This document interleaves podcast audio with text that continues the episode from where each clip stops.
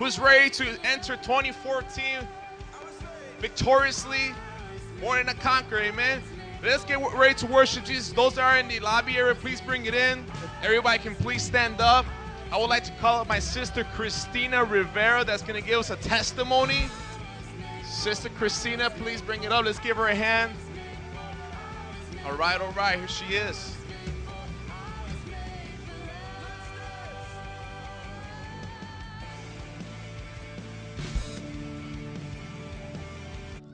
Amen, amen. Thank you. Uh, thank you all for being here today. Welcome to the church. I want to testify right now about what what God has done. I haven't I haven't always been a Christian, you know. I was I did a lot of bad things before I came to Jesus. I lived a life of uh, sin, sexual immorality, you know, having sex outside of marriage, doing things my own way. By the time I was uh, 16, 17, I was already pregnant. So I now have a five-year-old daughter. Um, single mom, and then I, when I came to God, I was just broken. You know, I was broken. So many people had hurt me. I w- the church had hurt me. The church had let me down. You know, um, even though I grew up in a Christian home, I, I wasn't Christian. I knew God, but I didn't know what it was to have that relationship with God. And um, now I know the difference. And I knew I needed Jesus when uh, a close member of my family passed, and I felt like everything was just falling apart, falling apart. And um, I came to Boricua Fest, and God, God had another plan for me. And uh, He called me into full-time ministry. And right now, I'm serving. I'm serving the Lord. And you know, even after coming to God, God gave me so many promises, and all these, all these promises that He gave me. And um, and uh, I dealt with pride and rebellion, and uh, you know, going against my leadership. You know, like and even even when I wasn't faithful, you know, like God was faithful. A lot of times my mind changed in my heart. I was like, maybe this isn't for me, or you know, I was struggling with a lot of things. Even when I came to Christ, like ponies and rainbows didn't fall out the sly, skies. But how many of you guys know that God is faithful? You know, and no, and uh, the Bible says, you know, when you when you sow in tears, you will reap in joy, and nobody cries more for you than Jesus. You know, so just be encouraged that God is faithful, and and you know, Christmas, like God, God just man, just God's just awesome, you know, and now now I have an awesome fiance. I got engaged, you know. So God, those promises that God gave me, God kept them, you know, and I'm encouraging you that God is going to keep those promises that he gave them. So guard your testimony, guard your hearts, you know, and just know that God's God's going to do it, you know. So let's get ready to worship the Lord. I just want to pray. Um, hallelujah, Jesus. God, we thank you, God, for this time, God. God, we thank you, God, for your faithfulness, God, for your mercy, for your grace, God. God, for calling us out of darkness into light, God, for adopting us, us, God, into your kingdom, God, as your children, God. God, and for calling us out, God, into righteousness, God. We worship you, Jesus, God. And I pray, God, that everyone in this place may experience your presence today, God, that it become real to them, God, that you speak to them promises, God, that they will cling to, God, until you come back, God. In Jesus' name, God, we worship you, Jesus. We give you all the praise and glory. In Jesus' name, amen. Woo! Amen, amen. And give the Lord a hand clap of praise. Amen. This is the last Sunday of 2013. Come on, let's end it right. Let's end it with the praise. Come on, y'all ready?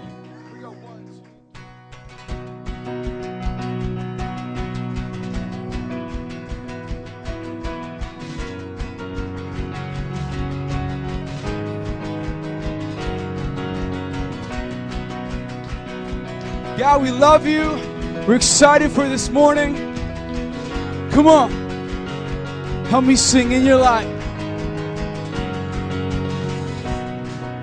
Cause in your light, yes, I find my strength. And in your truth, yes, I overcome. And in your praise, yes, I lose myself. In your love, on, sing it out.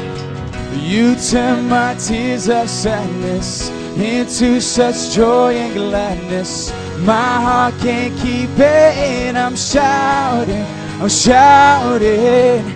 You turn my tears of sadness into such joy and gladness. My heart can't keep it in. I'm shouting. Lift up a shout of praise to the Lord this morning. Praise, the Lord. Come on, singing in your joy. Within your joy, yes, I find my strength. In your hope, in your hopes. I overcome I overcome. in your grace, in your grace. Yes, I lose myself in your love. Sing it.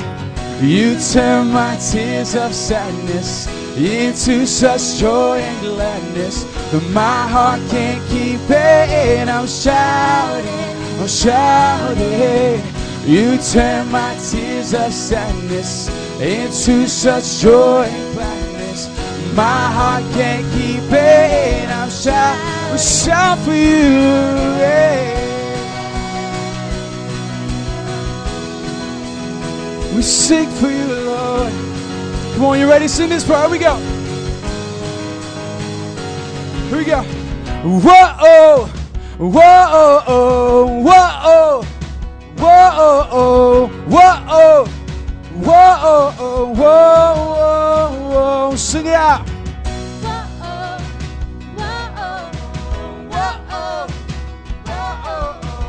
whoa, whoa, whoa.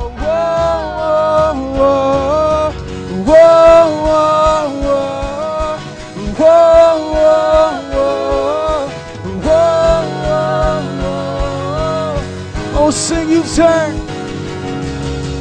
You turn my tears of sadness into such joy. My heart, we shout, we shout for you. You turn my tears of sadness into such joy and gladness. My heart can't keep it, I'm shouting. Oh, whoa, whoa, whoa, whoa, whoa, whoa, whoa, whoa. One more time, sing it out. Whoa, whoa, whoa, whoa. Whoa, whoa, whoa.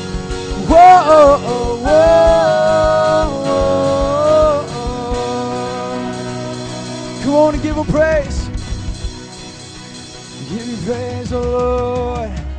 Hallelujah. Hallelujah, Jesus. God, we lift up your name this morning. God, we raise our hands as a sign of surrender to you, God. The Lord, our lives belong to you, Jesus. God, today is for you, Lord. We've come to worship the King of Kings and the Lord of Lords this morning. God, we praise you in this place, God. We lift you up, Jesus. We love you, Lord. Can you just lift up your voice to Him and say, God, thank you, Lord, for your presence. Thank you, Lord, for your spirit. God, I came today to meet with you. I came today to meet with you, Jesus. No one like you, God. No one like you, Jesus. Do what only you can do in this place, God. Touch our hearts like only you can, Lord. We surrender it all to you, Jesus. Hallelujah, Lord. You reign in this place, Jesus. Who's hungry for a touch from heaven this morning? Come on, who's ready to hear from God? Jesus, we desire you more than all things, Lord. We just want to know you, Lord.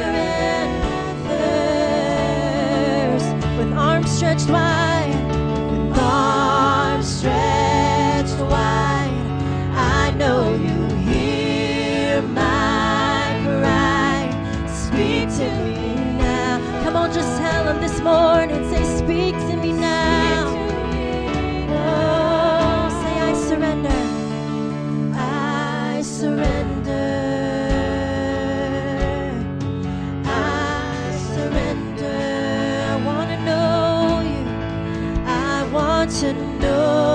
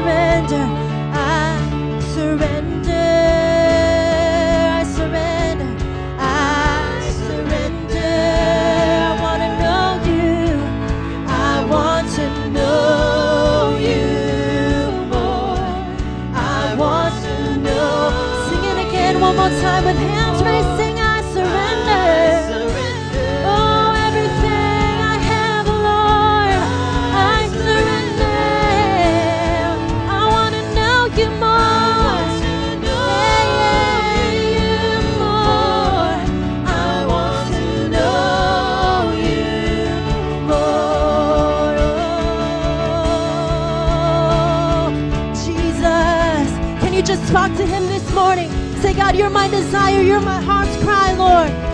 We just want you, Jesus. Oh, fill this place, God. Fill this place, Jesus.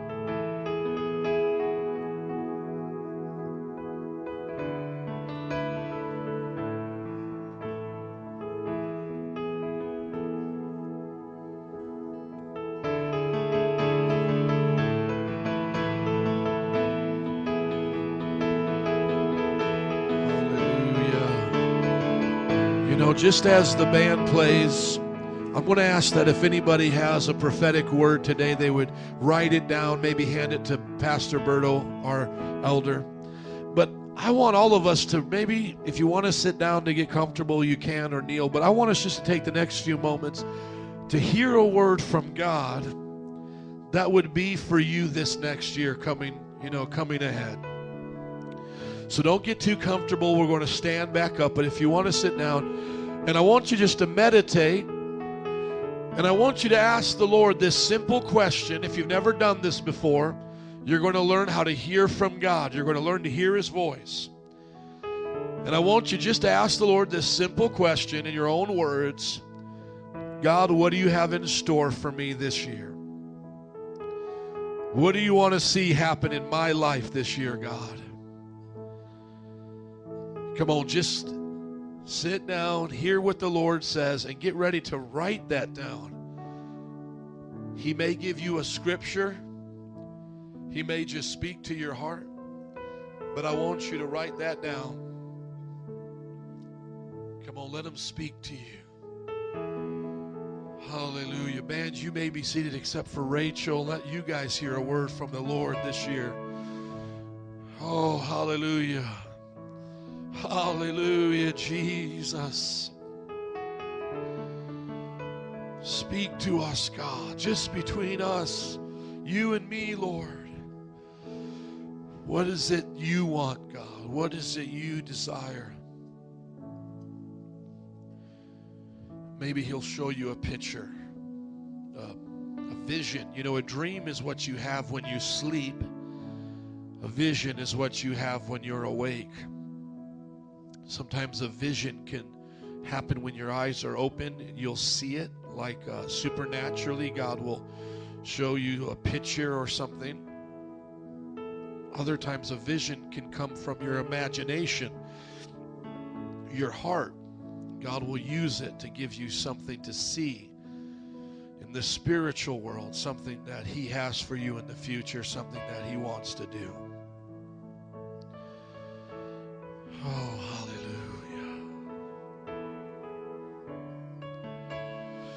Just a few more moments. You can do this all this week, by the way. You can pray and seek God and ask Him for a word. But we're doing it corporately because we care about you and your walk with God. We don't want you to miss out on what God has. Just sing a song in the Spirit, whatever comes to your heart. As we just meditate, I'm going to give you just a few more moments. And then make sure you write it down. Don't forget about it.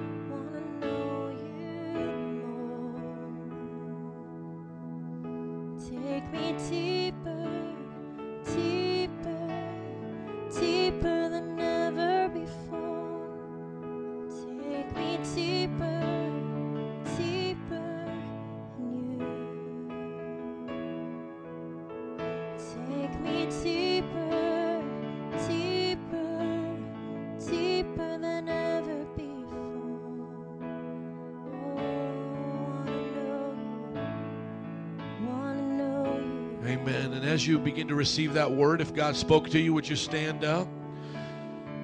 And if He hasn't spoke to you, I want to give you a few more minutes. But uh, those who have already received it, I want you just to stand up with me and say, Lord, I believe it and I declare it is so right now. Come on, whatever He spoke to you, just say, I believe it and I declare it in Jesus' name. If the Lord said this was your year of increase, believe it decree it right now in Jesus' name. I believe this is a year of increase. If the Lord said someone in your family is getting saved, believe it, declare it. If the Lord said that He is going to heal you, believe it, declare it. If He said He's going to use you in a new way, believe it, declare it. We believe, Lord. We believe. We believe, Lord. Use us, God. Use us in ways we've never even dreamed of, God. You've given us just a taste, just a glimpse. Now do beyond it, God. Go greater, go bigger in our life. Now, everybody, would you stand and let's sing this out together? I surrender, because that's what it's all about. It's about you giving it up for Jesus this year, it's about you doing His way. Come on, just sing out these simple words. I want to know, Know you More, yes, I do. I want to, to know you more. I surrender. Come on, let's just all sing it with our hands raised today. As a sign of worship, we raise our hands to God. I want to know you more. And I want to know. One more time, I surrender. I surrender. Yes, I surrender. Not my will, but your will be done, God. I want to know you more.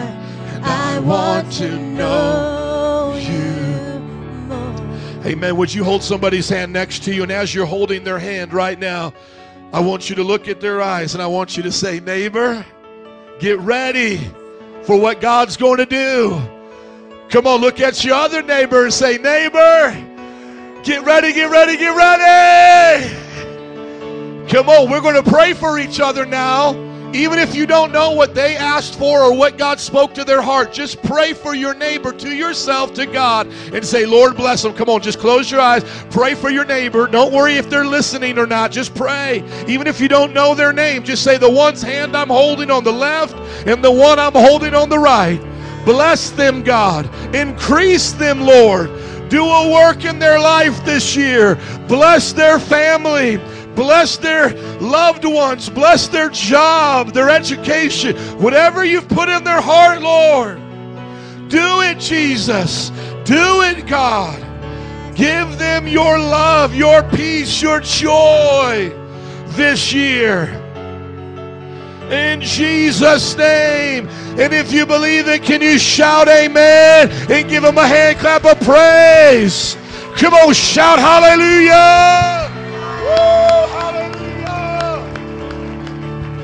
Woo! Slap your neighbor high five and just say, God's doing it. Amen. You may be seated as we get ready to hear the gospel preached by the one and only Pastor Lauren Scienski. One of our newest pastors is going to bring you the word this morning. Is it not you? Oh, I thought it was you. Who's bringing the word this morning? Oh, Pastor Heriberto Coivea. Praise Jesus. Hallelujah. Amen. Amen. Praise God. We would like to uh, take uh, advantage right now, this time. Uh, parents, if you can dismiss your children to the uh, sound booth right over here. We have leaders going to take them to the back. And I have a message for the people. Amen. There's two different type of people in this room, right? There's people that you- you're here and you love God and you want to increase in, in your knowledge and understanding of God, and you just want to continue to know Him more, continue to love Him more. And there's this other group of people that you're you probably were invited or you've just been coming, but your heart is not fully committed to Jesus Christ. Your heart is not fully loving God with everything that you have. And I have the message for you. Amen. I have a scripture up in the screen. If you guys can look into the projector, it's John 5, verse 24. These are the words of Jesus Christ. He says, Very truly I tell you, whoever hears my word and believes him who sent me has eternal life and will not be judged, but has crossed over from death to life. Now let me let me let me urge you to believe in the words of Jesus Christ. This past week we celebrated Christmas, the birth of a king, Jesus Christ, the Son of God, the begotten Son of God came 2013 years ago. What a miracle! Out of a virgin, he came out. What a miraculous sign of God to become flesh, 100% God. Make himself, made himself less. Demonstrated his love that way. Not just that way, but lived a perfect sinless life. The example that he set for us to do as well. Live the way he did, walk the way he walked, speak the way he spoke. Amen. Now, if you're here and you're just questioning Jesus' words, let me tell you his words that is found in the Bible. He said that the only way to get to heaven is that you must be born again. He says that he is the only way, the truth, and the life. Can no one come to the Father but through me? He says that he is the bread of life. He who eats from, from, from me, you know, eats the bread of heaven and will have eternal life in heaven. Come on. He says, I am the good shepherd. He says, I am the Alpha and the Omega, the first and the last, and the beginning and the end.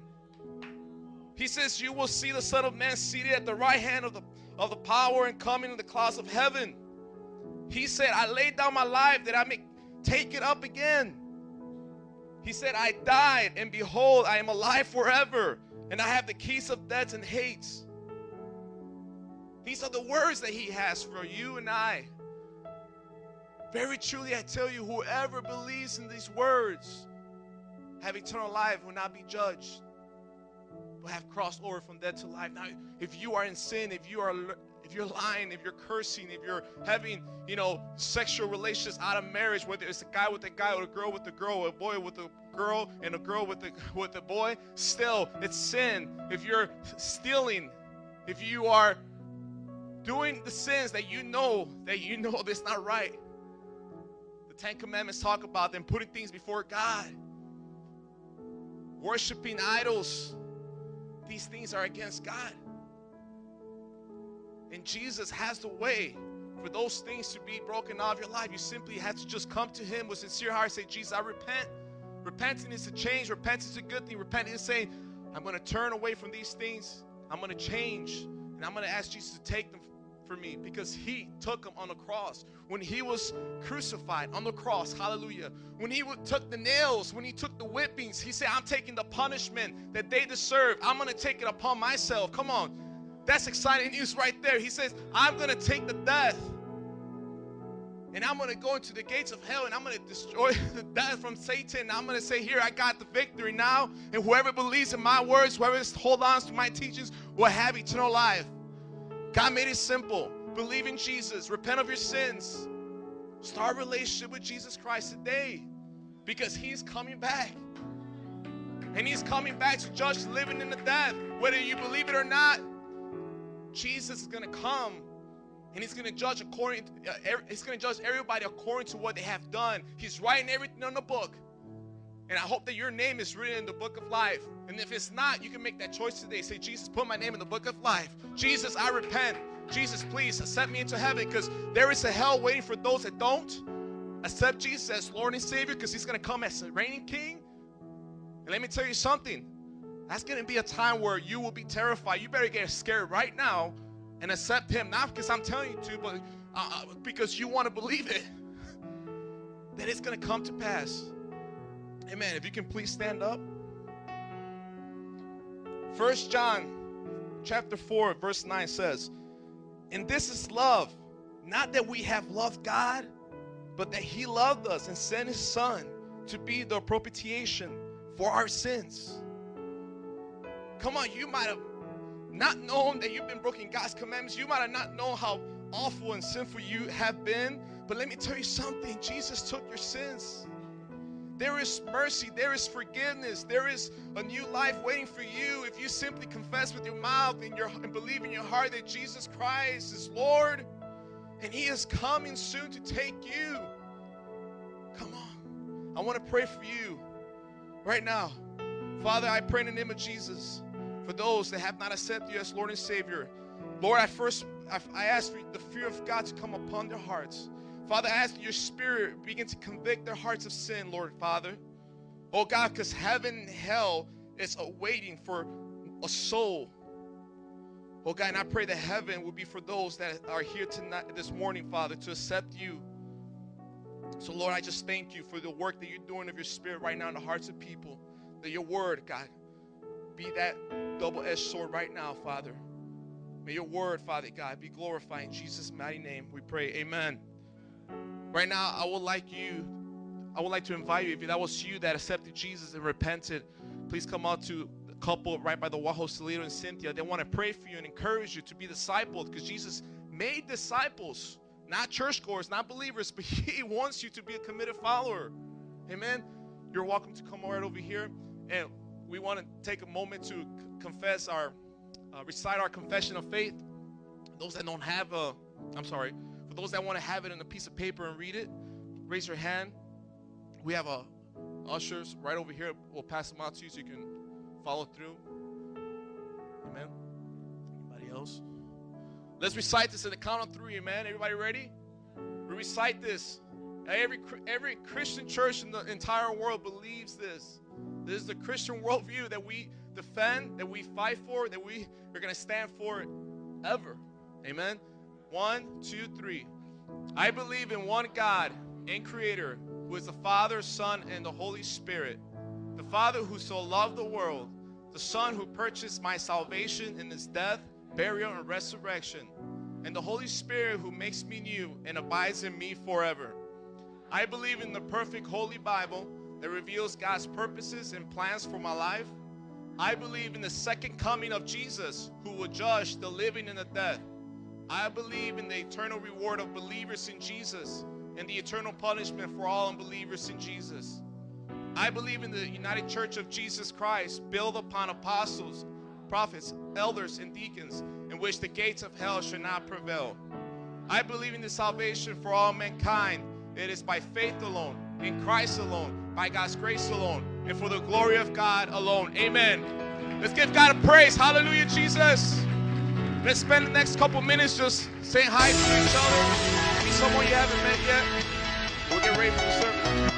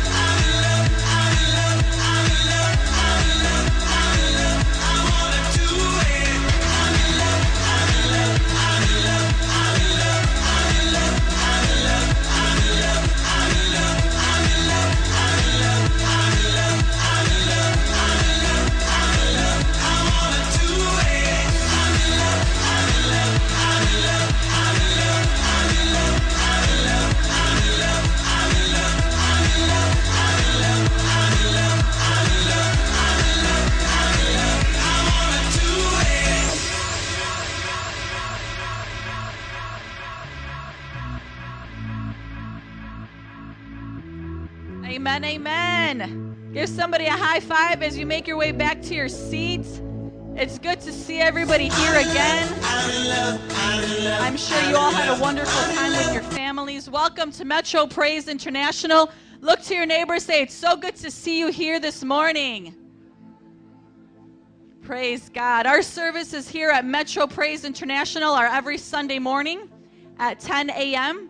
And every Friday evening, we have our Elevate youth group that meets at 7 p.m. Elevate. Amen, amen. We want to invite every first time visitor here this morning. Thank you for joining us. If you did not receive this brochure, our ushers will get this to you. Just simply fill out the bottom portion, drop it in the in the drop box, and we'll love to connect with you throughout the week. Welcome again to MPI. Uh, our vision here is very simple. It's loving God and loving people. Can you guys say that with me on the count of three? One, two, three. Loving God and loving people. Two greatest commandments that Jesus gave to us.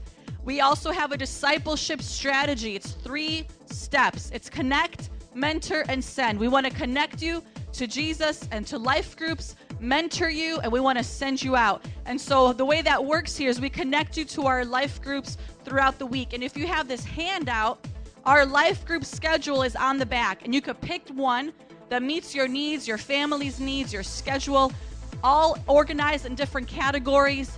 And this is what's happening just this week at MPI. If you want to know what's going on, who's getting together, our life groups for this week is today, Sunday, is our encounter night prayer here at this church, at this location at 5 p.m. So every Sunday night, we have encounter night life group. If you want to just go deep with God, enter, press into worship. They're going to be here. And then Friday, our adult life group is having a Bible study at 7 p.m. with Pastor Berto, who was just up here, and his lovely wife, Pastor Griselda. They have a Bible study at their house every Friday at 7. So if you want to just be around people, love God, get into the Word, be taught, learn more, that's where you want to go. And then, of course, uh, Saturday, our evangelism life group, all ages, 5 p.m. So these are the life groups that happen every week. Pick one, join one, and just get connected. Somebody say, get connected.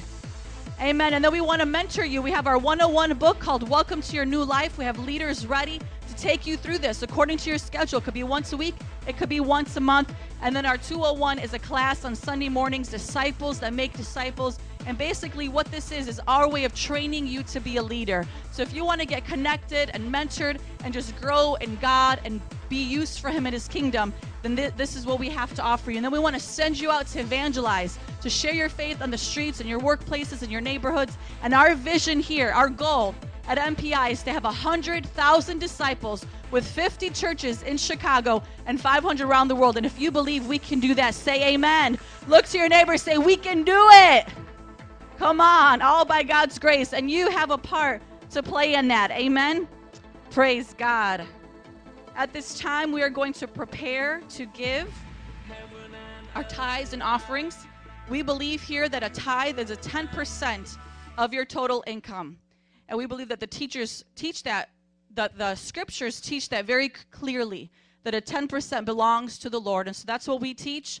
And anything above that is considered an offering to the Lord. And we designate that here at MPI towards missions and a building fund. So 10% of your total income belongs to Jesus. Anything other than that, anything above that, is an amount between you and the Lord. Amen. If you could please turn with me to Leviticus 27, verse 30. Leviticus chapter 27, verse 30. And I'm just going to take my time to share with you from the scriptures, from the Bible, what God says about this, because we believe that it's confirmed, it's taught very clearly, and we should, as believers, follow it. Amen? So, Leviticus chapter 27, verse 30. If you're there, say, I'm there. Not a lot of people are there. You can see it right on the screen. A tithe of everything from the land, whether grain from the soil or fruit from the trees, belongs to the Lord. It is holy to the Lord. Come on, somebody say amen. So, obviously, today we're not tithing with fruits and vegetables. We are tithing with our finances. We are tithing from the paycheck we get from our job. This is what the scriptures teach all throughout that the tithe belongs to the Lord. It says it is holy to the Lord. That word holy means it's separate, it belongs to Him. And so I just want to continue to, as we come up here week after week, we teach that. We want ingrained in your mind that your tithe, everything that you have, 100% of what we have belongs to Jesus. But he asks for 10%. Why? Because that is how he's going to allow his church to grow and expand. For years after years, the church has grown because faithful givers and tithers in the body of Christ have r- risen up and said, I'm going to give to the kingdom of God. Amen. And at this time, Joe's going to come on up and just present the Philippines missions trip to you. One more time. Let's give it up for the Philippines. Amen. One more time. This is it. And then we're going to do it. Somebody say, let's do it.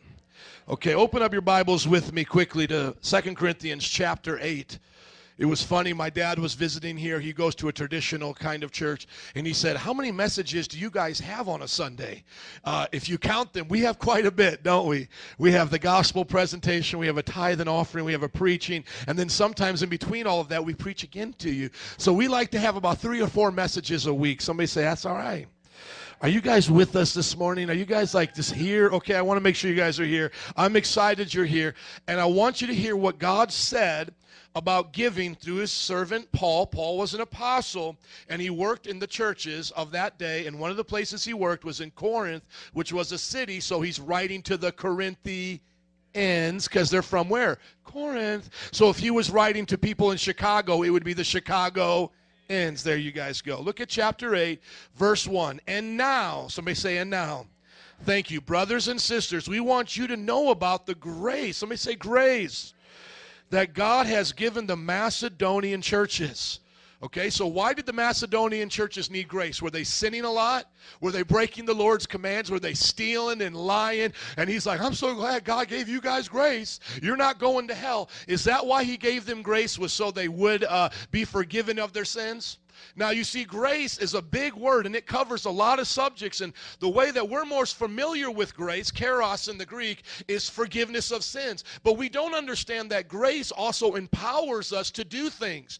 By the grace of God, I'm a father to my children. By the grace of God, I am a husband to my wife. Are you guys with me? By the grace of God, we do stuff. So it's not only I've been forgiven by the grace of God, no, it's by the grace of God, God we do a lot of great stuff.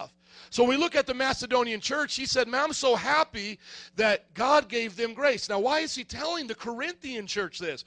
He's telling them because he wants to encourage them to be like the Macedonians. And he doesn't want the Corinthians to go, oh, you know what? We're poor. We don't have a lot. We can't give a lot. We're young. We, we're in college. We, we just started our career. He wants them to understand hey, when I tell you about what the Macedonians gave to the work of God, I want to tell you it wasn't by their own strength, it was by grace. It was by the grace of God that they did what what they did. Okay, so y'all check tracking with me here. And you guys will notice that those of you come to this church now for 2014, you'll notice the most passionate I get, the most we talk about finances is when it comes to missions. See, I'm not even doing all this to take up an offering for us. I'm doing this to take up the offering for the Philippines in 2014. So I hope what I'm saying today doesn't make you feel any unwanted pressure because I'm not even asking you to do anything today. I just want you to hear this scripture as we've gone through different ones this whole month to prepare us for 2014. Not so we can just have shining lights and a cool stage and a cool band, but so that we can do this trip in the Philippines. Can I get a woo woo? Come on, look at verse 2 in the midst of a very severe trial, their overflowing joy and their extreme poverty. Everybody say extreme poverty. Their extreme poverty welled up in rich generosity. Somebody say rich generosity. Now, listen as I read all three verses together. And now, brothers and sisters, we want you to know about the grace God has given the Macedonian churches. In the midst of a very severe trial, their overflowing joy and their extreme poverty welled up in rich generosity. For I testify that they gave as much as they were able and even beyond their ability, entirely on their own. They urgently pleaded with us for the privilege of sharing in this service to the Lord's people. Can you put up the slide for the Philippines trip? If you don't have one of these, raise your hand. We'll make sure we get you one. We've been going through it all this month because we want to go to the Philippines next December, December 2014. It was planned even before the typhoon came. Now that typhoon is a confirmation that we need to go out there and help them. I was there all throughout Katrina relief in New Orleans because my ministry started there. I was in New Orleans for eight years. So when I lived in Chicago, I went back there many times. And let me tell you something a year from now, the Philippines will still be needing our help. The, the New Orleans area, still in the Ninth Ward and in other places, still hasn't even recovered. And for three years, we were still repairing homes and doing work in the community. Can you just imagine the Philippines? So here's the plan December 2014. Next slide, please. We want to go and do an awesome mission trip. So we want to raise the funds to be able to do it $20,000. It's not cheap to get the plane tickets, to have the food and the, and the budget, but we want to do it in excellence. So what we're asking us, uh, the church, to do is to pledge something that you can give once a month for the whole year 2014. And, and if you can start at $5 a month, do it. If you can go all the way up to 100 or more, do it. We're asking you to pray and just say, God, what can I give? And I'm telling you here, everybody can give something to missions this year. And I want to be honest, even with our young people, even if it's a quarter, give a quarter a month to missions. I'm being serious because I know some people are like, man, I don't have a job, I don't have anything. I'm telling you, give to God in missions. My whole life, everything that I've ever had or done for God has always come from the heart of missions. I could keep you here all day and explain how that works because the Father sending his only begotten Son was for the sake of missions. God's heart is on the mission field. It's always been, it always will be. He loves the whole world, red and yellow, black and white. They are precious in His sight. And you may say, hey, you know what? Uh, I want to give to Costa Rica. I want to give. That's fine. You need to find a church that's into that right now, okay? Go support them. That's great. This is what we're into right now. Amen? And I don't say that to be sassy. I'm just telling you, we can't do everything for everybody, but we can do something for somebody. And so we prayed about, let's do something in the Philippines. Now, check this out there's way more than 50 people here and of course on holiday season it drops. We got we got to pray for those that about 20 of our people went to the ihop conference in kansas city international house of prayer not the international house of pancakes but they went there and we're going to pray for them. Don't let me forget to pray for them too because they're getting boom shakalaka right now. They're getting touched by god. But here's the deal. There's more than 50 of us here and most of us are doing pretty okay right now. The economy's settled out. I talked to many of you. You may not be where you want to be, where you used to be, but you're okay. You're, you're starting to pay off some bills. If we just gave 50, an average of $50, we could raise over 30,000. Somebody may say, man, I can't do 50, 10, 5, whatever. Let's give our best. Next slide, please. We're not here to be a used car salesman. This is what we're here to ask you to do pray, pledge, and provide. That's it. Are you guys listening to me? God forbid if you think I begged you to do anything. I will do this without you, but it's better with you. Amen? Because if you don't want to do it, your neighbor will do it, and we'll go boom shakalaka blessings, and you'll be wondering what happened. I'm just trying to tell you how to get on what God's on. He's on the He's on the mission field. He's into touching lives, and our church is trying to do the best we can with what we got. God. And if we do the Philippines this year, maybe next year, we can do Cambodia and Thailand. Maybe the year after that. I don't know where God's going to take our missionary heart, but let's just take one missionary project this year. Somebody say uno. It's just one, just one missionary project, and let's give our best to it. Amen. And I want you to pray with us as I get ready to. You can put up the next slide, please. Uh, I'm going to pray for the Philippines because our vision is connect, mentor, stand, not connect, mentor, stay. Okay? So connect, mentor, Everybody go, Hadouken. That's an old Street Fighter video game. And he sends out the ball of energy. Everybody go, send.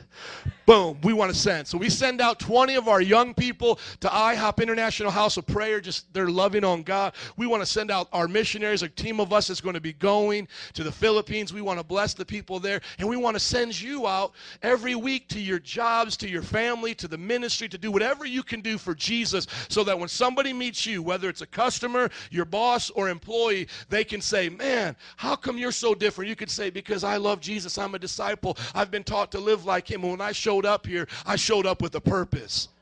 Boom. Let's pray. Father, we thank you today for the Philippines. Come on, let's just pray and think about what we can do this year. I guarantee you, if you hear a voice say, nothing, that is not God speaking. Father, help us to know what we can do this year.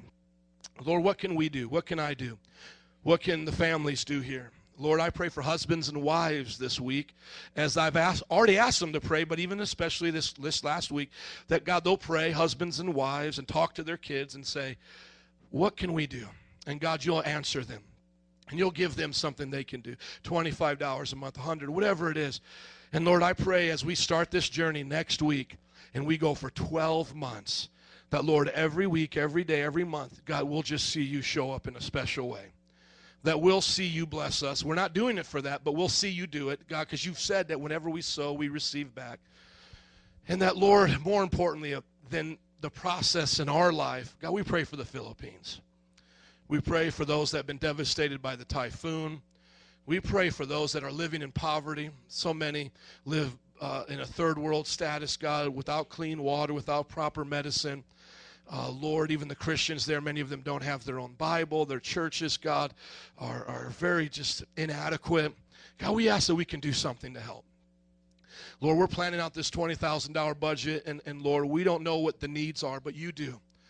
And it's not going to be enough. It probably will be so little compared to the needs we face, but God, help us to help them and use this church to make a difference so that whatever we do over there, that whatever child we give a candy to or something to eat or a Bible to a pastor or some money to remodel something that's been destroyed, that whatever we do over there, they'll be able to say, Chicago loves us.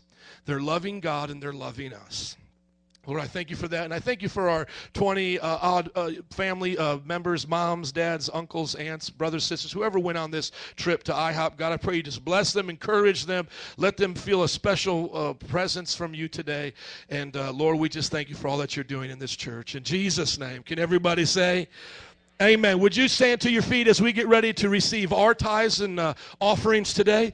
And then just next month, Whenever you want to give to missions, just circle missions. If you give online, just put missions in the in the, the text box there, and we'll make sure it gets there.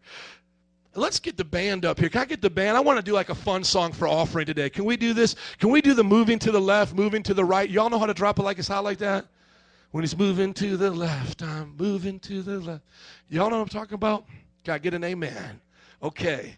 We got to make sure this man got a mic right here. Look at you in your gloves and hat. Are you are you cold? Is where you come from not are you not used to this weather where you come from? I know I'm kidding. it's so cold. I got my gloves on. Look at you got like the little like the little mitten thing so you can like put those on. Oh, you're wearing her gloves. Okay. Are you guys ready to sing this song? I'm stalling for you. I'm sorry, dude. I had to pick on somebody right here. Oh, it's always Seth right here. But doesn't this guy look good this morning? Give it up for Seth, SUM Bible College student. You never know who you'll find at Metro Praise. Amen. You just never know who you'll find. Let's pray now for what we're given today. God, just bless what we give, bless our increase jobs, promotions, raises, opportunities to do better, uh, to help our customers better, jobs, God, to reach more people. Lord, just bless this uh, tithe and offering as it represents our income in our city, in our nation. God bless America for 2014. In Jesus' name. And everybody said, Amen. Will you rejoice as you give? But stand up and let's praise and worship as we do this. Come on, band. Drop it like it's hot. We need this, but don't move. Let's wait for this. Do we have a guitar in the house?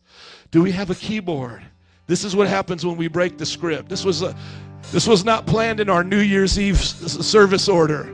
I'm kidding. There is no such thing. Do, do you have the guitar? Do you know how to play the song? Can we do it, or do I need to put it on the stereo? DJ, can you get that song first? Look at your neighbor and say, My pastor's awkward. Find the. Let's give it up for the band too as they go back to their seats. Thank you. Can't even look at them right now. I can't. I can't. Just hanging my head down. I almost want to pray again. Come on up and give. I tried to have fun on New Year's. It's a party. Woo! Okay, come on up. Dance and give. I'm getting pity high fives as I'm walking back. okay.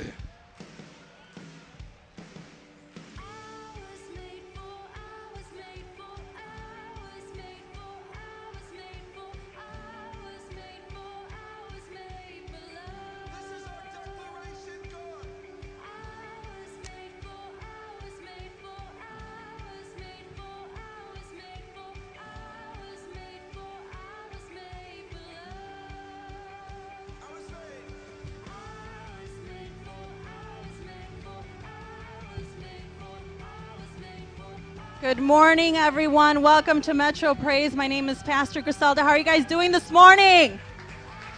Who's excited to be here in the house of God? I am so blessed to be here with you. We're actually finishing up a sermon series called Revival for Revolution. Somebody say revival for revolution. How many of you believe that our culture needs a change?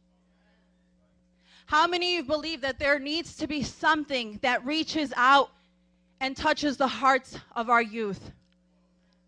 That touches mothers and fathers, that, that transforms homes and families.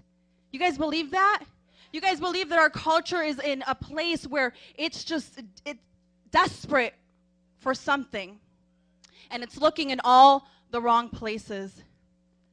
This morning, we have designed this series to let you know that that change needs to come from within the church, the body of Christ. Today in the U.S. and all around the world, we see so many signs of Jesus' coming back. You guys believe that? With all the media that we have so readily available to us, we can see of wars, of rumors of wars, right? We see nations trying to rise up against nations. We see famines, like Jesus said, right? In Matthew 24 to his disciples, persecution, false prophets. All this is taking place. And the church of God is responsible to make sure that we shine bright. The church of Jesus Christ is responsible to make sure that we are the salt of the earth. Amen a city on a hill which cannot be hidden, as Jesus Christ said in Matthew 5. The problem with today's church, though, is that we're not acting like such. We are more like the lukewarm church that we find in Revelations that Jesus spoke about. Do you guys understand that? Do you guys understand that here in America, we are more comfortable just in our own lives? Being a good person, being a good Christian. And there needs to be more. There needs to be a stirring in our spirit. There needs to be a stirring in the church of Jesus Christ this morning, in this season. And I thank God for this sermon series that it's the it's the last one of the year. And I believe God is going to do something amazing in 2014 in us and through us. Amen. Please turn with me in your Bibles to Psalm 80 verses 16 through 19. We're talking about a spiritual revival that needs to take place. The only thing that you can, the only thing that can be revived is something that was once alive. You guys understand that? Something that was once alive maybe died some way along the way and it needs to be revived. And here in Psalms 80, verses 16 through 19, it says, Your vine is cut down, it is burned with fire. At your rebuke, your people perish.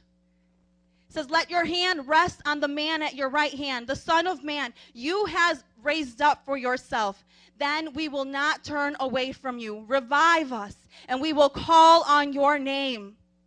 Here, the psalmist is, is crying out to God and it's saying, God, revive us. If you revive us, we will call on your name. We will turn to you. Something that was once alive and now is dead needs to be revived. And I believe that's the church of Jesus Christ. There is so much power in God's church, so much authority so much giftings that is in within the body of Christ and we don't act like it. The world around us is dying. And once again, like I said, we're comfortable in our ways. What is a spiritual revival? It's a Holy Spirit inspired awakening, returning of the church to their first love of God and a self sacrificing love for people that impacts the community with salvation and community transformation. So basically, it's, God, it's God's church turning back and falling in love with God, making it all about Him as it was in the beginning. Do you guys remember the first time you, you fell in love with Jesus? The first time you heard the gospel and you knew that He was it. And you knew that, that there was no other way. Do you remember that?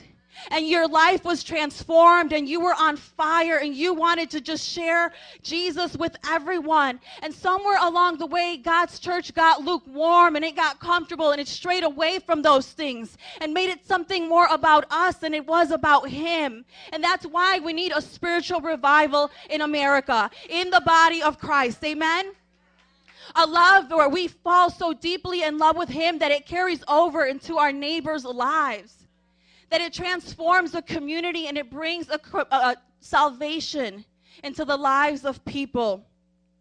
And a culture revolution. When we have a spiritual revival, it leads to a cultural revolution. The inward turning of a society's value systems to the commands of God, resulting in the forsaking of sin for the righteousness of God in a culture as a whole, just like we saw in Jonah. You guys know the story of Jonah? Jonah was reluctant, a reluctant preacher. God sent him to the city of Nineveh, and he did not want to go. He didn't like the Ninevites. There was animosity between them. They were Gentiles, and he didn't think that they deserved God's forgiveness.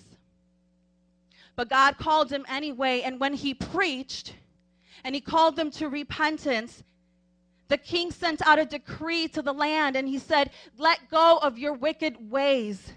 He said, Let us repent to God. Maybe he would relent on his anger.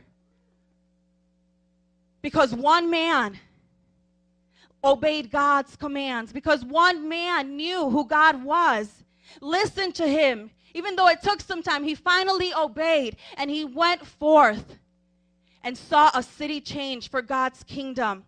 Amen. Well, if maybe if just one of us in this room got it today, we would see a change in our communities. Maybe if just one of us in this room would meet with the living God, we would see a change in our families. We would see a change in Chicago, and people would not be dying in their sin. And then through this sermon series, we also talked about worldviews. Somebody say worldview. We all have a way in which we see the world based on our own beliefs and values. Two of the most popular beliefs here in America would be the secular worldview or the biblical worldview. The secular worldview makes it all about you. You decide what is right for yourself, you decide what is wrong. You don't have a firm foundation. Secular worldview does not have any kind of firm foundation because it varies from person to person depending on where you come from and what you grew up with. And then we have the biblical worldview a worldview based on Christian traditional values, a worldview based off the Word of God. The Word of God that has st- stood firm from ages to ages. The Word of God that stands true today. And what is this biblical worldview? What does it mean? It means that we believe in the Bible. Somebody say the Bible the 66 books found in both the Old and the New Testament. We believe in the Trinity, the Father, the Son, and the Holy Spirit, co equal and co eternal to each other.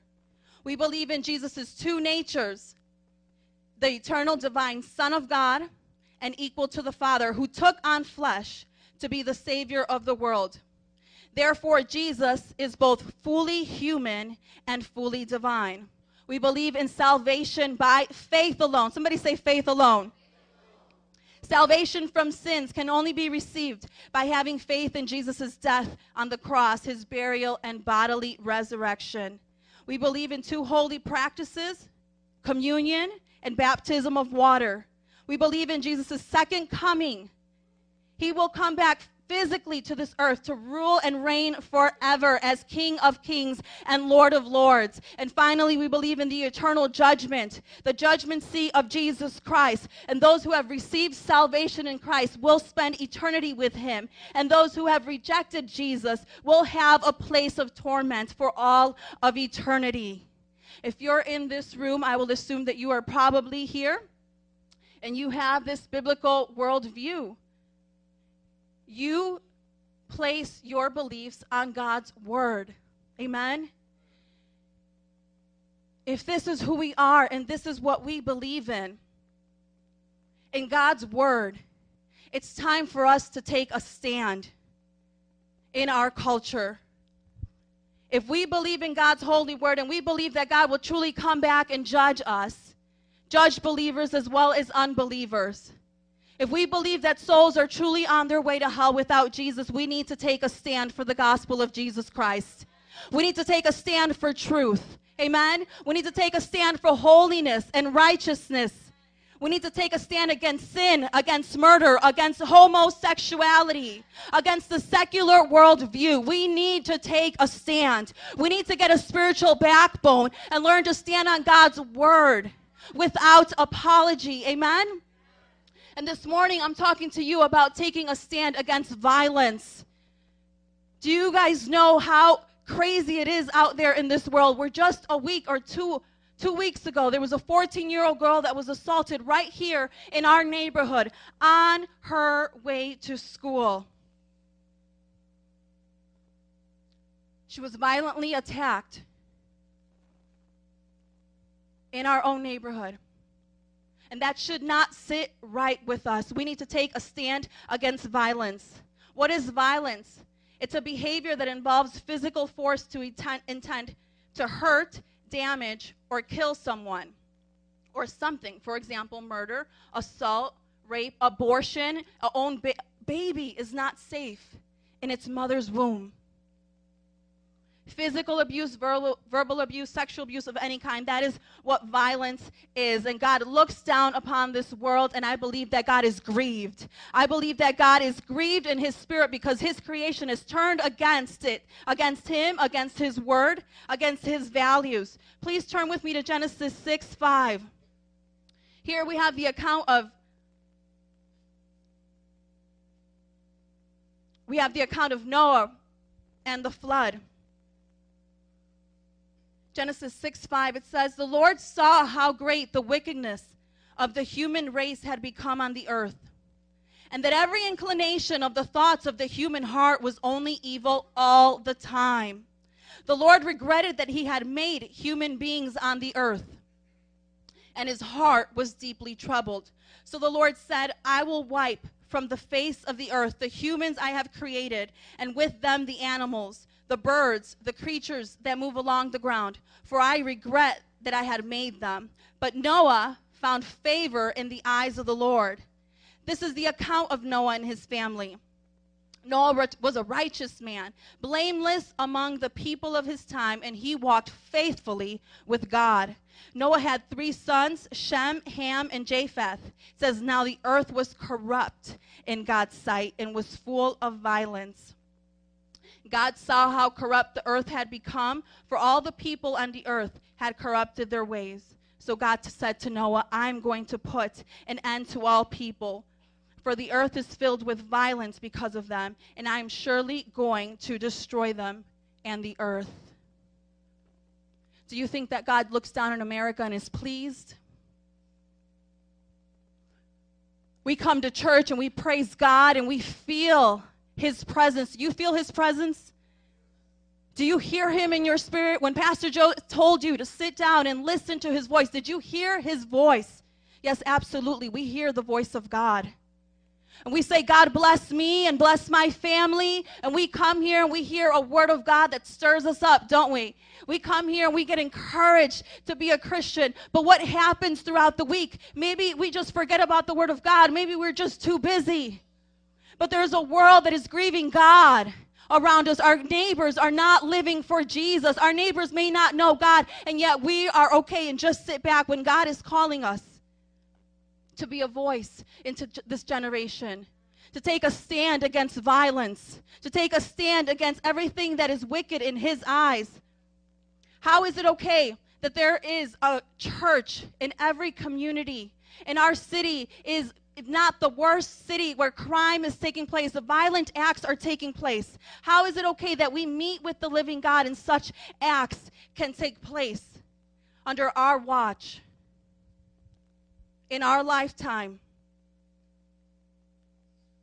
See, a, a secular, humanistic worldview would tell you, well, we just need more programs. We need more after school programs.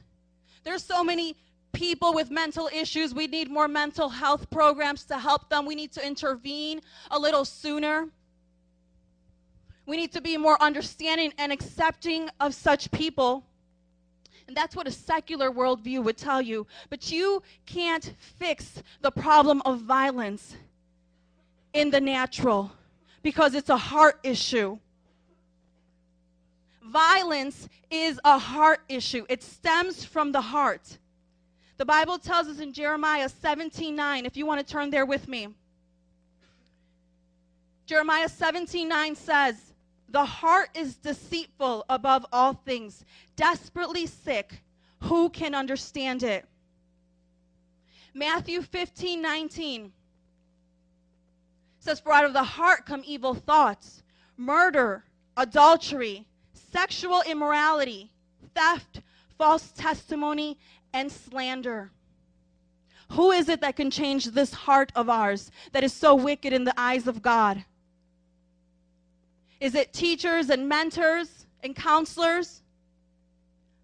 A mayor, a president? Absolutely not. Let me tell you who can change the heart of people. It's Jesus Christ and Him alone. It's the gospel of Jesus Christ that transforms from the inside out. Second Corinthians 5:17. Therefore, if any man is in Christ, he is a new creature. The old has gone and the new has come.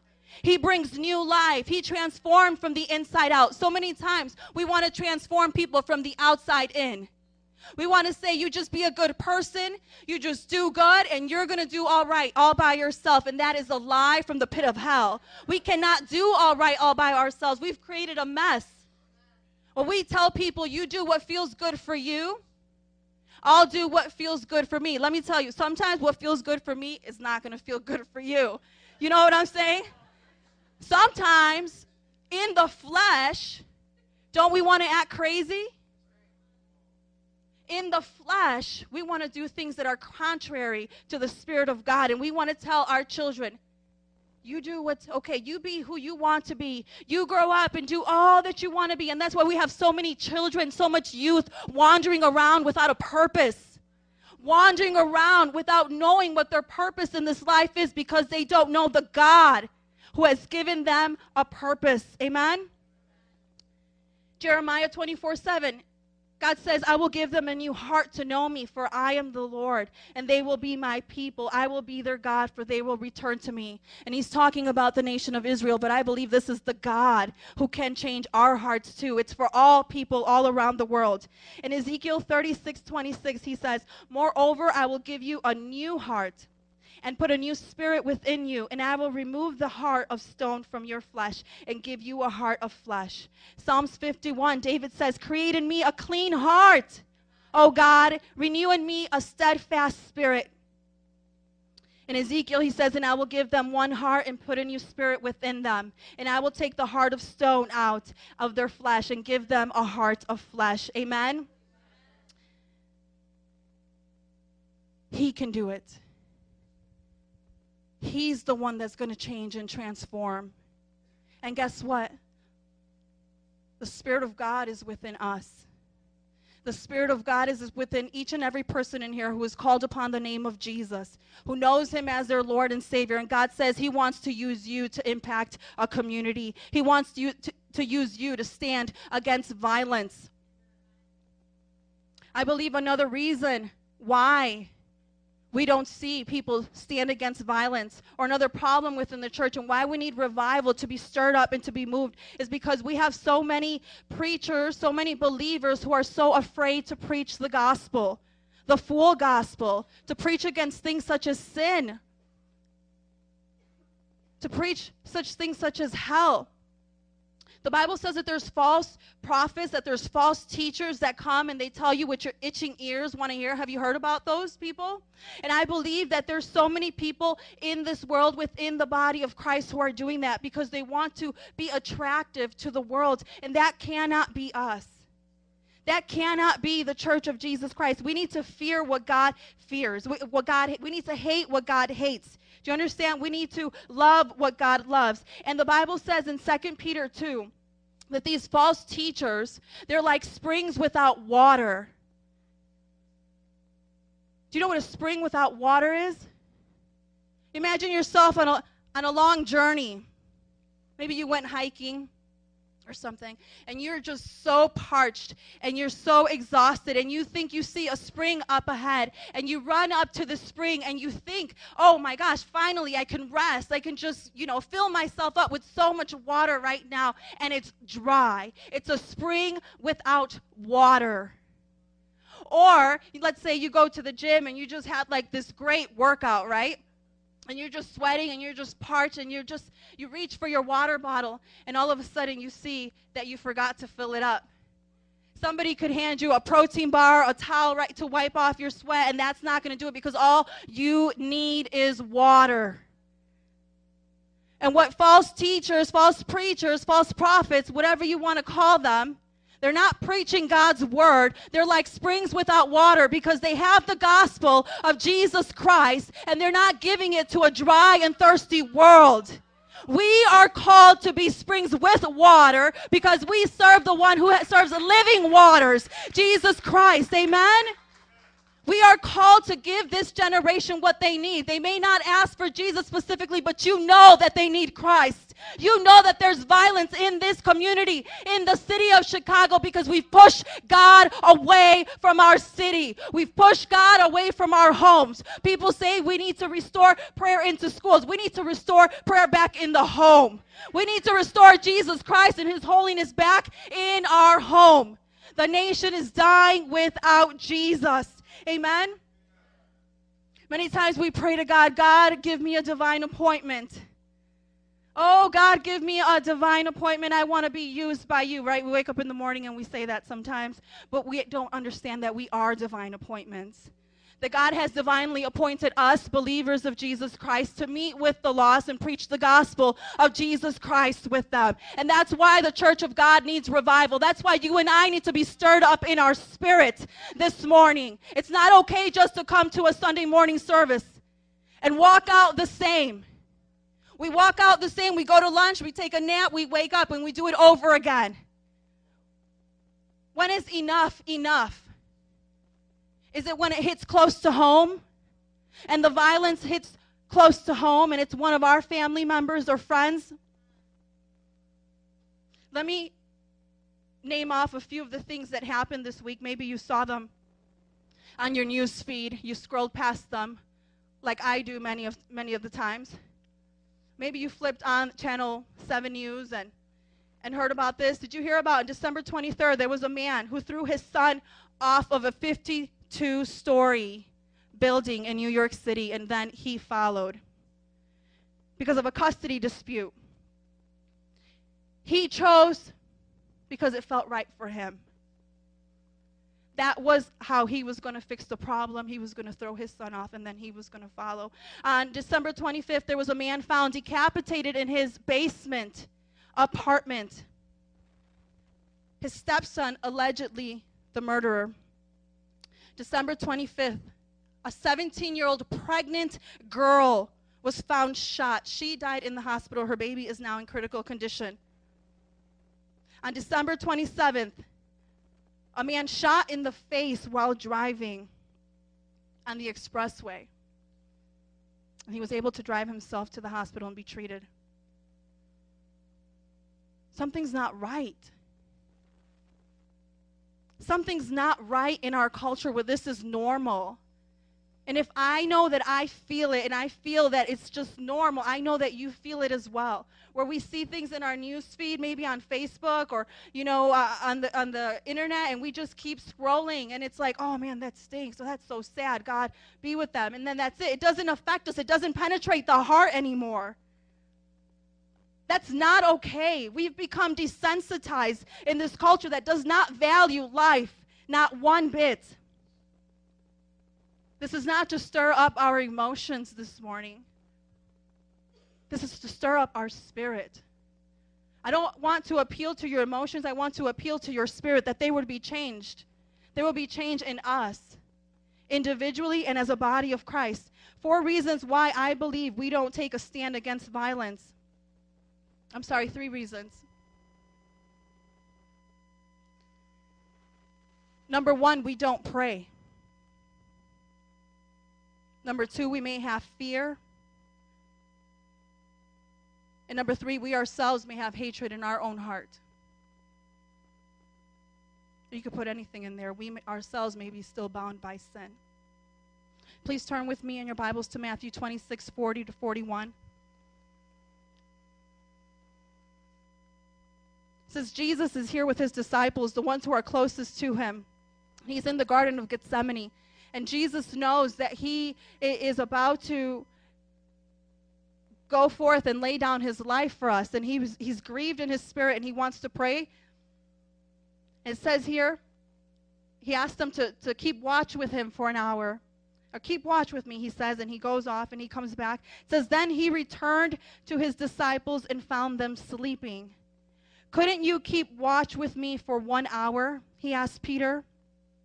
Watch and pray so that you do not fall into temptation. The spirit is willing, but the flesh is weak.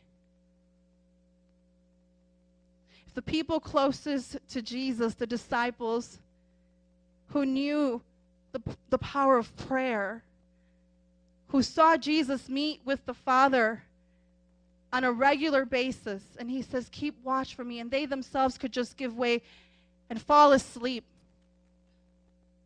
they didn't understand maybe fully. And I think that we don't fully understand the power of prayer. And I think that many times we can allow things to take that secret time that we have with God where we are transformed in his presence, where we, he can share his heart with us and his people, where we can weep on behalf of this nation and the atrocities that take place.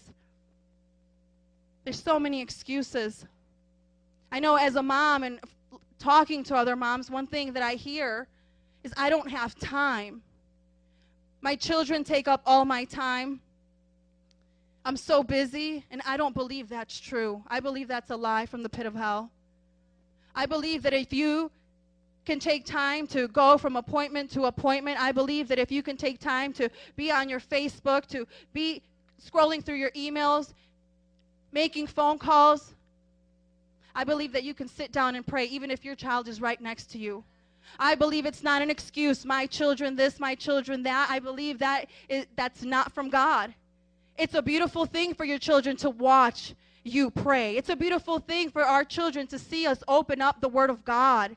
And they will grow up knowing, hey, my mom prayed. My mom talked to God. My dad would intercede, would get on his knees and weep. I don't believe that that is an excuse. I believe we don't pray because we don't want to pray. Leonard Ravenhill says if we are weak in prayer, we are weak everywhere. He also said, No man is greater than his prayer life. We cannot do more than pray. We cannot. If we're doing things, we're doing ministry, we're reaching out, doing community service, this and that, and we haven't met with God, it's not really for Him. If we're not asking Him to be there with us, to, to sit there with us, to minister with us, excuses. You're exhausted. We don't understand. We can't afford not to pray. We cannot afford not to pray. God's the one that's going to move in us and through us. It's not on our own doing. Number two, we have fear. 2 Timothy 1 7.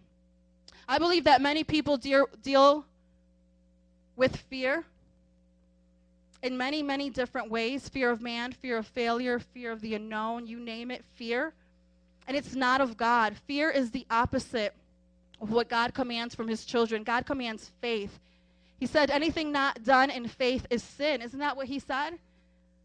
In 2 Timothy 1 7, here's Paul speaking to his disciple Timothy. He says, For the Spirit of God, I'm, I'm reading in a different version. It says, For God did not, for the Spirit of God gave, does not make us timid. Let me read that one more time. 2 Timothy 1 7, For the Spirit of God gave us does not make us timid, but gives us power, love, and self discipline. The Spirit of God does not make us timid. The Spirit of God makes us opposite of timidity, it makes us bold. The Spirit of God makes us empowered, empowers us to go forth and do things. And when we have fear to go forth and stand out on the streets, to talk to complete strangers. Maybe we fear we don't know all the answers. Maybe we might fear rejection. We've heard people not wanting to go out to our outreaches at the Puerto Rican Festival because they're afraid, because it's too dangerous. Guess what? God is not always so concerned with our comfort. God will place us where exactly where he wants us to be. And if we are obedient to his call, that's going to be the safest place for you to be because you're going to be in his will. Amen. Fear. It's from the devil, it's not from God. And it will hold you back from doing so many so many amazing things for the kingdom of God. And number 3, I believe that we ourselves can have hatred in our in our own hearts. Matthew 5:22 says Jesus speaking, "But I tell you that anyone who is angry with his brother will be subject to judgment. Again, anyone to, to, that says to his brother Raca is answerable to the Sanhedrin, but anyone who says you fool will be in the danger of the fire of hell." Anger in our hearts will hold us back anger in our hearts, sin, hatred, bitterness in our hearts will hold us back from so much things and it's sin in the eyes of God. And as believers, sometimes we think, well, I don't do drugs anymore. I don't drink. I don't have sex outside of marriage. I don't do this. Don't, but God is looking also at the heart. God is looking at our heart and if we ourselves are bound by sin, we can't preach freedom to somebody else. We can't go out and take a stand against violence when our own hearts are full of the same exact violence that they are full of. We need to allow God to do a work in us to set us free. Amen? That we would experience freedom in our lives, that we would go out and proclaim that. Four ways that I, I believe that, that we can apply this is number one is pray for revival in our lives. If you guys could please stand to your feet with me. I want us to take some time and I want us to pray and intercede for revival in our own lives. We want, number two, we want to pray against spiritual battle over our nation. Number three, we, want, we should repent for unforgiveness, bitterness in our own heart. It's time. It's time to get on our knees. It's time to pray. It's time to intercede.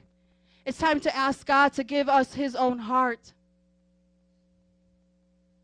Band, if you could please come up here. It's time to take the authority that God has given us to cast down dominions over our city, over our families. Amen. Hallelujah, Jesus.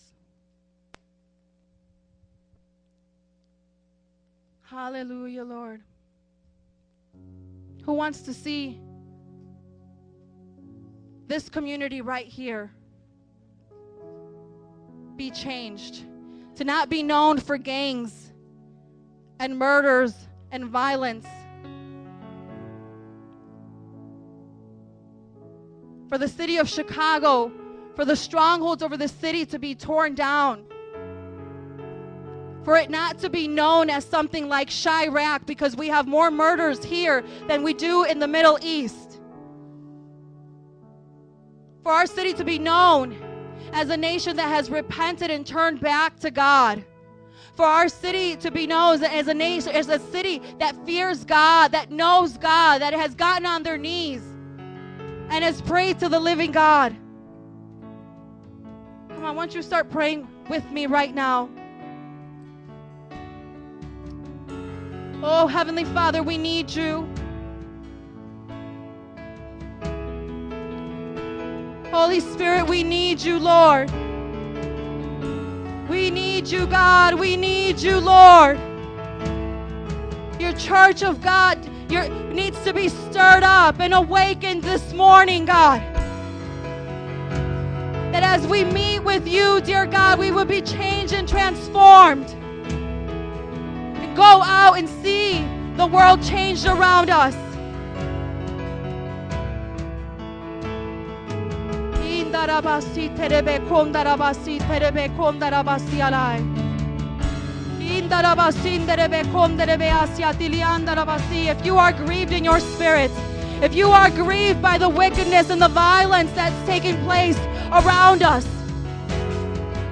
that is a form of entertainment nowadays. If you are grieved by that, I want you to cry out to God. I want you to ask God to save this city. I want you to ask God that He would raise up ministers of the gospel, that He would raise up people who don't fear man but fear Him. That he would he would go forth, that we would go forth into the schools, into the colleges, into neighborhoods, and we would proclaim God's word. Jesus. Need you, Lord. We need a move of God. We need a move of God in our churches, dear God. We need, dear God, selflessness, dear God. Jesus. Oh,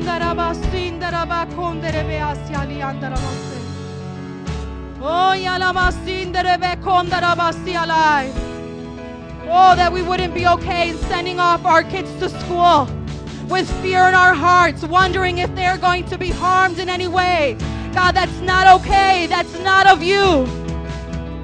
Father, we pray that there will be a change in our culture, that teachers would rise up who fear you, who love you and adore you, teachers who would lay down their lives, dear God, with a self sacrificing love for their children. Hallelujah. I want to invite my prayer workers up here to the front. This morning, if you are a person who deals with anger in your heart, maybe you have bitterness, unforgiveness, and you know that it's not right with God, and it's maybe it's been hindering you. I want to invite you up here, and our prayer workers want to pray with you. God wants to set you free from anything that's happened in the past. God wants to set you free from any harm anyone has done inside of you. If anyone has hurt you, sexually abused you, verbally abused you, put you down, tried to steal your innocence, that was not from God, and that was the enemy trying to steal your purpose, to steal your joy, to steal your peace in this life. And God is saying, You want to be a light, but you can't because you're still bound. He wants to heal you, He wants to break those chains this morning. I want to invite you to come forth. Amen. We're going to give you some time right now as the band begins to worship and pray. I invite everybody else to just continue to pray and intercede for the city of Chicago. I pray for a breakthrough to happen right now in our own lives, that we would begin to see what God sees, that we would feel what God feels. Hallelujah. We would be the same again.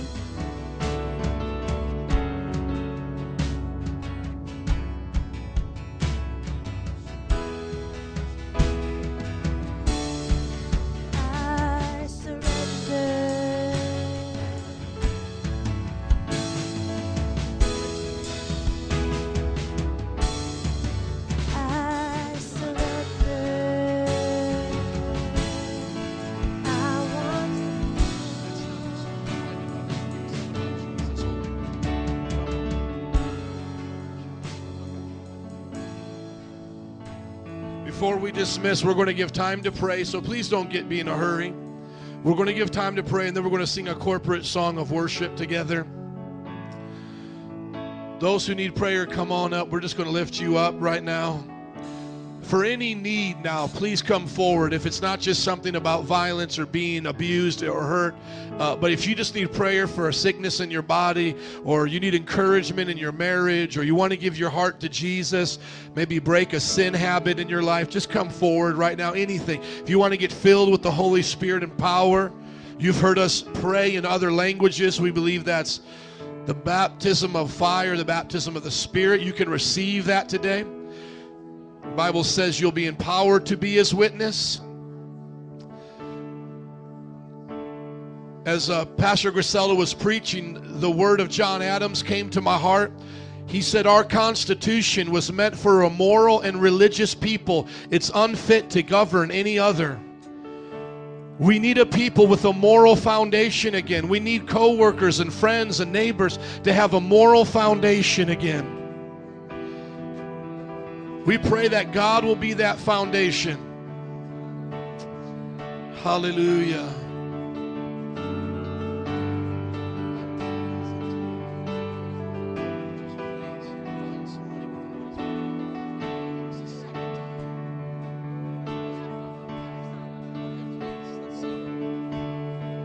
Amen. Bless all those receiving prayer, Lord. Let's put up the words and sing this together. Just those who are receiving prayer, just to receive what God has for you. Those just in the audience, can you sing this with us today? We're going to get up the words for you. Let's just start a new year with God. We're condemning violence and we're praying for people with need. What better way to start the new year? Thank you, God.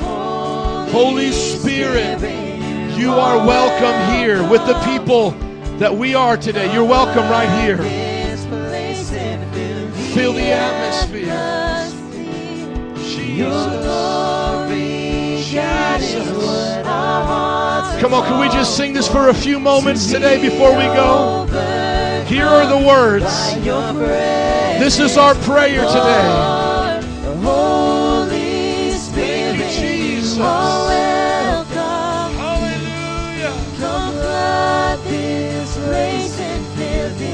What we need, God. We need you to flood this place, God. Thank you, God.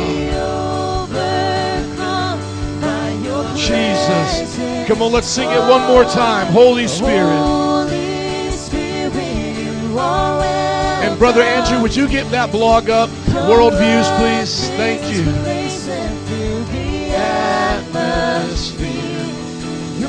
Atmosphere. Thank you, God. Thank you, Jesus. Do it, God. Thank you, Jesus. Hallelujah. Come on. Those who are praying, I want you to keep praying. I want the rest of you to be seated and give me 60 seconds. Those who are praying, I want you to keep praying.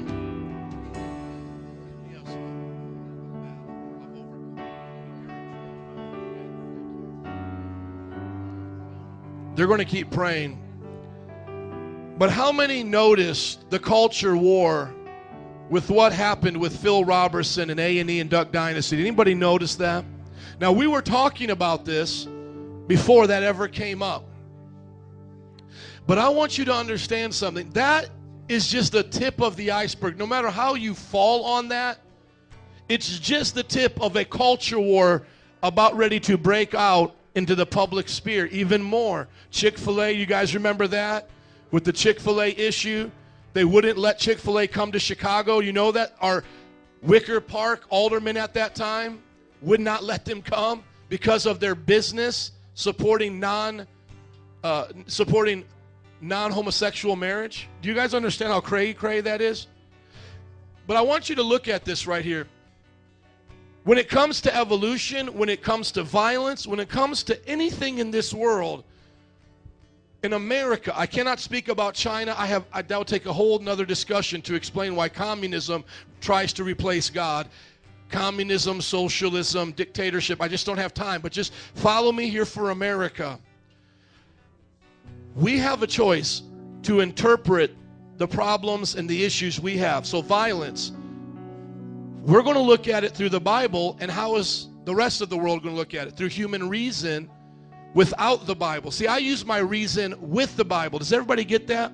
So, what Pastor Griselda was saying today is we have a problem with violence in America. So, what did she just say was the answer? She gave a biblical answer, did she not? She gave a biblical answer. She said, okay, there's a problem. This is it. It's the same thing like with evolution. We are created in God's image. We see it that way, okay? But if you go to a secular worldview, what are they going to give you?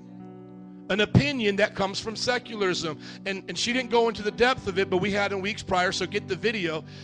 and it's humanism and materialism. Somebody say humanism. Somebody say materialism. What humanism means in our culture is that humans make what is right, we decide what is right. Materialism basically means that whatever we see in the material world, that's all that we need. Something that's coming out of materialism right now is called scientism. Whatever can be proved in a scientific lab is true. But can you prove love for your daughter in a scientific lab? Can you prove uh, loyalty and honesty in a science lab?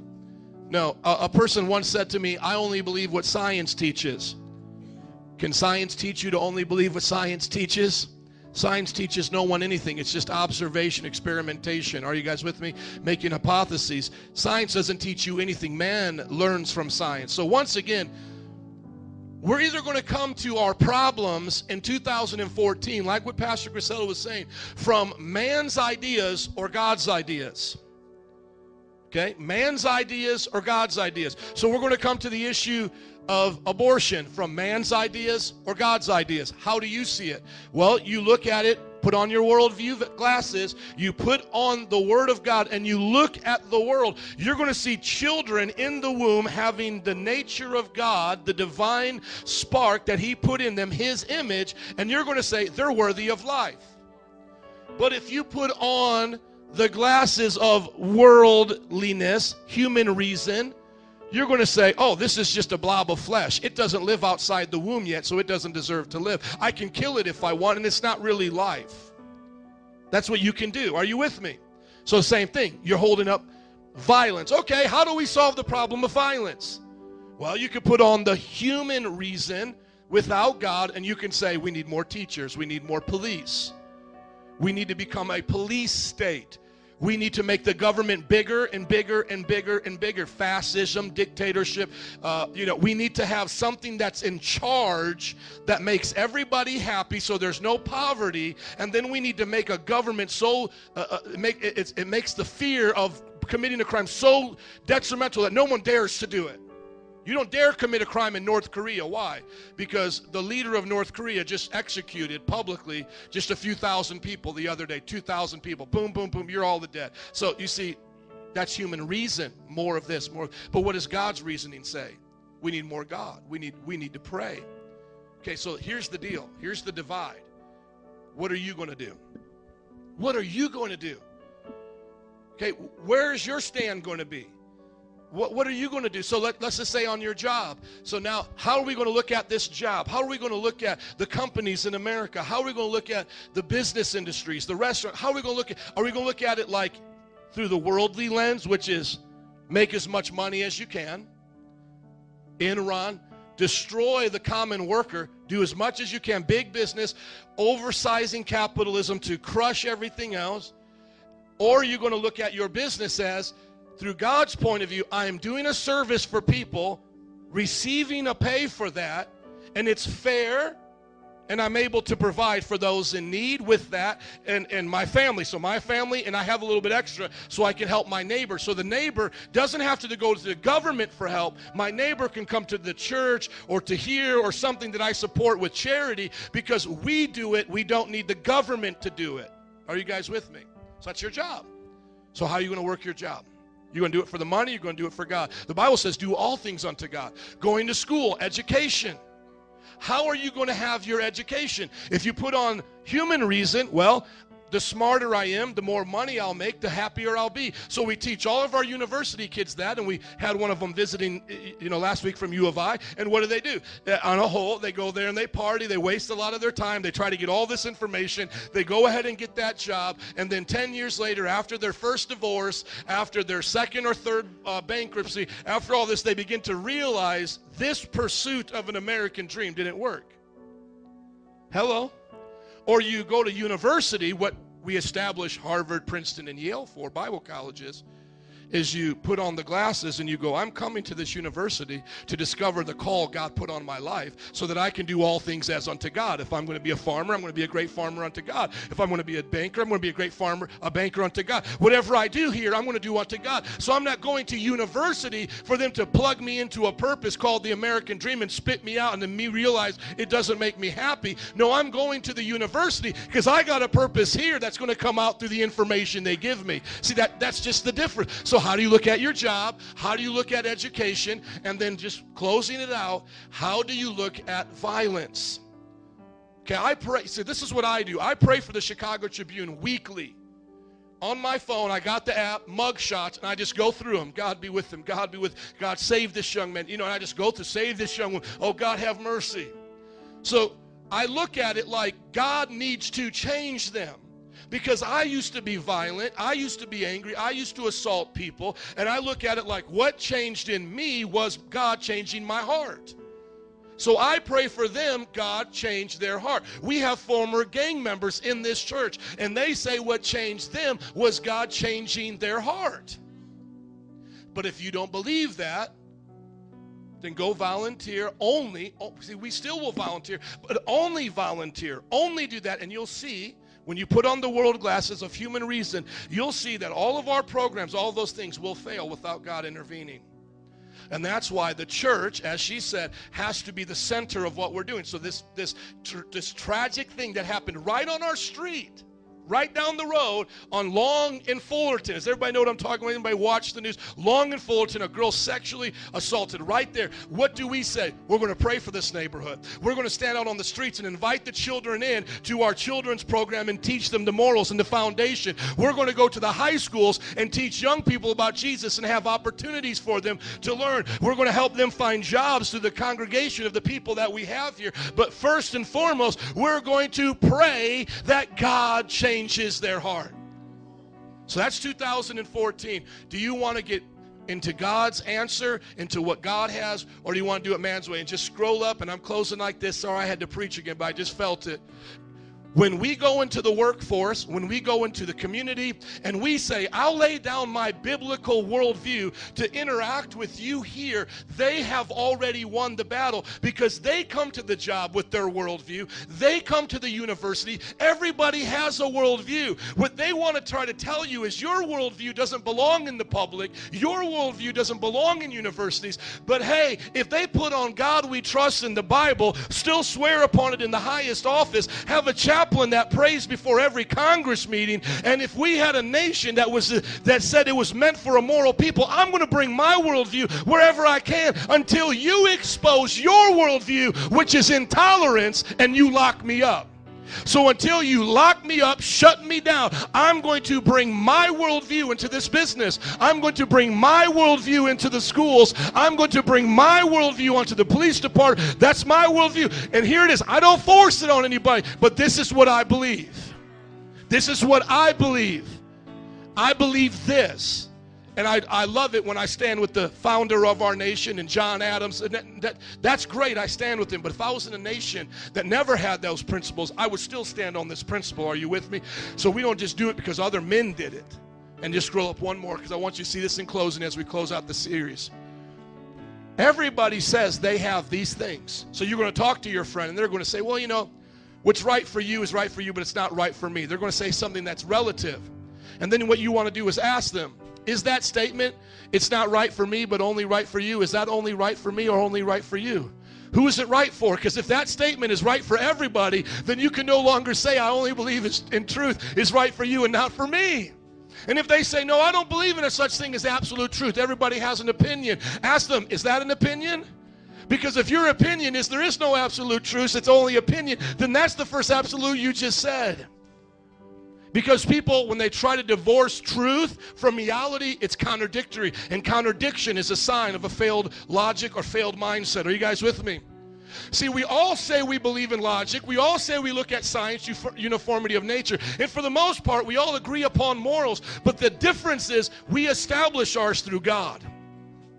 Now, once we get into the God conversation, we talked about this in weeks prior. The Muslim's going to say their version, the Catholic, etc., and we can debate over which God gives us that best foundation. But I'm telling you right now, I will side with the Catholic. I will side with anybody that at least says starting blank, start one. We got to start with God, foundation. From there, I'll, I'll, I'll teach the Mormon that he has lost his God given mind if he thinks he's going to inherit a planet and populate it with these many wives. I will speak to the Muslim, have a book in the back that if he thinks Allah actually came down through Gabriel to speak to Muhammad in a cave, this was a demonic spirit that lied to him and twisted the truth. We will do that till the cows come home. But the bottom line is what we're saying is our foundation is justified. We have a reason. So somebody goes, Well, why do you Christians say homosexuality is a sin? Here's the reason, Bubba because the Bible said so. And if they go, Well, you guys are just Bible nuts, ask them, Why do you think homosexuality is not a sin? Because you said so. So the bottom line is it's you said so versus God said so. Who do you want to bank on? I'm banking on that foundation. And then the last slide right here in closing for the third time. It is through this process of evolution, don't have time to get into it. But the moment we started saying we don't need God to explain how we got here, we began to say we don't need God to explain what to do once we're here. I, it would take too long to explain it, but once you remove God from how we got here, now you don't need to have God explain what you do while you're here. And what we go back to is that we were created in God's image. The scientist says, well, you're an animal, no different than another kind of animal because we classify animals like this and you're a mammal we classify you like this. No but we look to the bible and we see we have a conscious soul. That's how we know we're different and if they say, prove you have a conscious soul, then I'll just say this. You take a, fe- if you're a male, take a female ape and try to procreate with this ape and have a relationship, or have a woman. There's a difference between us and our closest ancestor. It's because we're made differently. No matter how much they want to say we came from that ancestor, that ancestor does not communicate, talk, nor look or act like us. You are not an ape. I don't care if an ape has two eyes and you have two eyes and it has fingers and it you have a dispo, uh, you know a thumb that can move. It don't matter. You are different. You are not an animal. You are a human being. God was very clear in the Bible. You're made from the race of Adam. And there's only one race, the human race. Though our eyes and melatonin, in our skin may be different, but we are one people. One people from Adam and Eve. Amen. So go out from here and put your trust in God's word. And don't be angry and sassy about it. Be happy. You know where you're going when you die. You know how you got here, and you know what you're supposed to do. So share it with the world. Hey, you know, our man Phil Robertson, Doug Duck Hunter, he shared it his way. You share it your way. Share it with people that let them know this is what I stand for. Hey, let's let's go back to work, and that's great. But you know what? This is why I work. Hey, let's let's go out to lunch. This is why I do what I do. Look at my family. Eh, do you know? Everybody stand up, please. Do you know that Nancy and I? cannot go anywhere right now. I want you to hear this as a testimony, Tony, because I know you got some big plans with you and Jerry. You just went and met her family in Phoenix. I'm with you. I love you. But I want to tell you something, Tony, and, and God is my witness. Nancy and I cannot go anywhere right now without people saying, Your family is so different. I'm telling you, am I telling the truth? God is my witness. And I'm not talking like people who live in a cave who ain't never seen nobody. And I'm not like talking about people who just say it to say it. I'm talking about we're eating at Buffalo Wild Wings, Brian, because you want to have a family one day, right? You don't want to be celibate the rest of your life, do you? You called to be single? No. Look at this right here. We're in the wing place. We've already prayed for our meal and everything. The waiter's already taking care of us. He comes to us and he says, You are by far the coolest family I have ever seen. He said, Me and my coworkers sat back and watched you guys pray for your meal and then interact. And he said, By far, you are the coolest family I've ever seen. Why are people so amazed at families today? Because half of the people aren't even living with the person that they're having children with. It's becoming now a shack up relationship generation. People aren't used to having children, it being a blessing. We're having children and being a blessing. And that's what I want you to do this holiday season is make your family a blessing. Get it in order. Have a good life. It doesn't mean anything if you just come here and you don't live in it back there. Man, today when you go out for lunch, get your family in order. Amen. Love your family. Take care of your family. Because when it's there, it doesn't matter where what this world does, man. That family is a testimony to God. And I promise you, it will impact people. I won't keep you here all day, but it impacts people in my life. And I never realized it until Nancy and I started thinking, man, this person said this, this person said this, and they have no idea how cray cray our family is.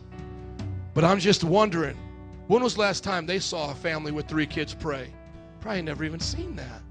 Why would you say that if you didn't mean it? They meant it. And they're looking at you guys. They're looking at you at the college campus. Even my brother here with Spiky here. The people are watching him. People are watching. Jose works at the schools. People are watching you. And they just want to see, are you different?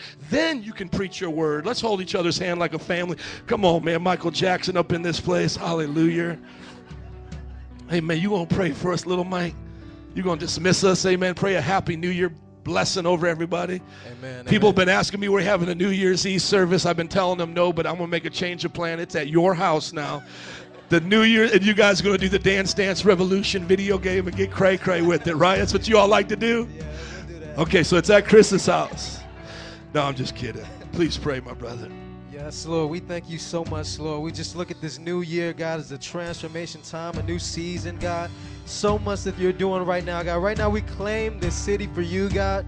We're so thankful of your teachings, God. We're so thankful of the transformation in us, God. And we pray that we take all that we have learned, all that we are seeing in you, God, all that we are understanding, God. We pray that we are not afraid, God, to go out and speak that word to a dying nation, God, to give it all, God. Give every single thing that we have, God, for your glory. In Jesus' name, amen. Come on, let's give it up for Jesus. Amen. Have a happy new year. You are dismissed. The band's going to rock out if you want the after party. But otherwise, we'll see you next week. God bless you.